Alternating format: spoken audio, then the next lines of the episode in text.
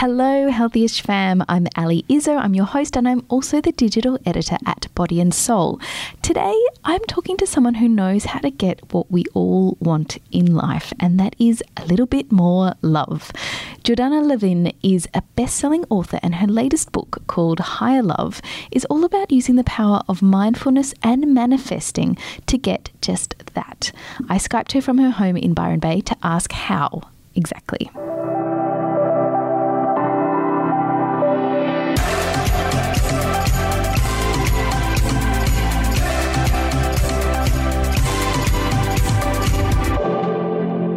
Jordana Levine, welcome to Healthyish. How are you?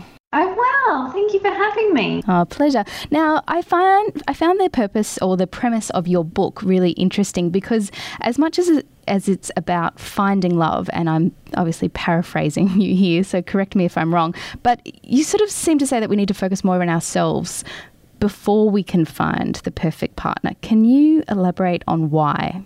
Yeah, look, I think when we walk into a relationship not really knowing who we are and what lights us up and what we're looking for when it comes to love, we can find ourselves in spaces that have us sort of compromising on our values and trying to fill a bunch of gaps we believe ourselves to have. And in some cases, settling for people we're not actually that compatible with.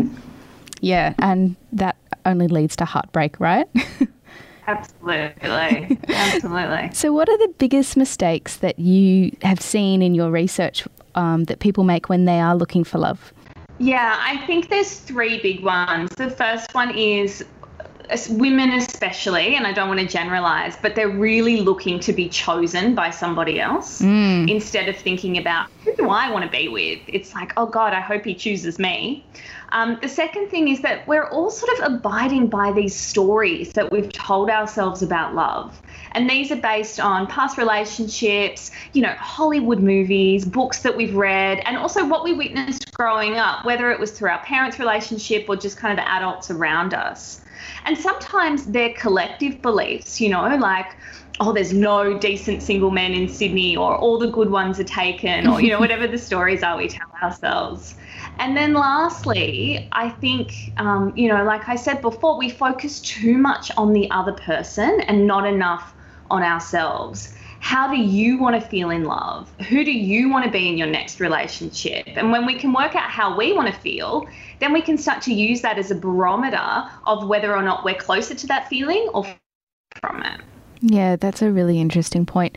There's something else that you um, touched on, and this is something that is often we hear about in terms of um, healthy eating habits or even our, our digital habits in terms of mindlessly scrolling, and that is mindfulness. And you're suggesting that we, appro- we apply mindfulness to our relationships. How do you do that exactly? well, in the context of dating, it's about dating with conscious intention. So, you know, the opposite of mindful is mindless.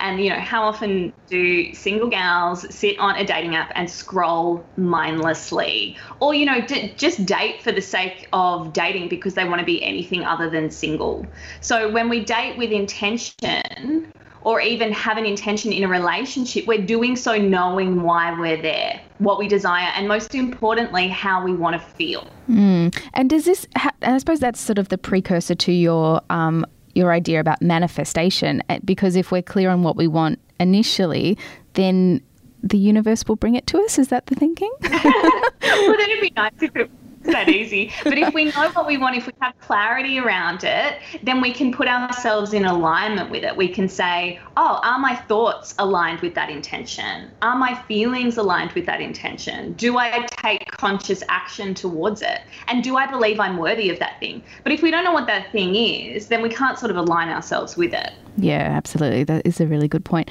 Okay, so for those listening who might be looking for love. I know that sounds a bit yeah. cliched, but you know what I mean.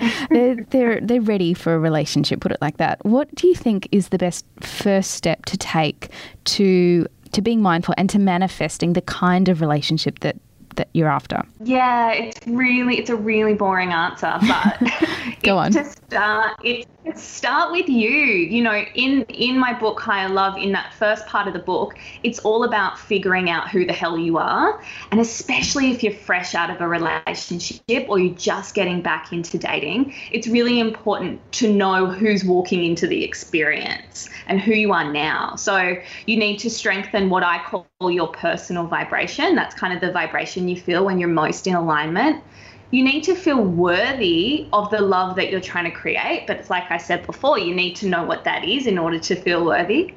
Um, and then you need to quit subscribing to these sort of like overly dramatic and unattainable ways that we perceive love. So, you know, crazy in love, madly in love, this language that we use, it's got to stop. So, what I'm saying to people is instead of falling in love, how about we instead choose to rise in love, feel uplifted by it? Yeah, I like that. That's such a um, it's a, it's a simple switch on words, but it does it does explain a lot. Yeah. Yeah. Well, thank you so much for your time. I really appreciate it, and uh, we'll speak to you soon. Awesome. Thank you.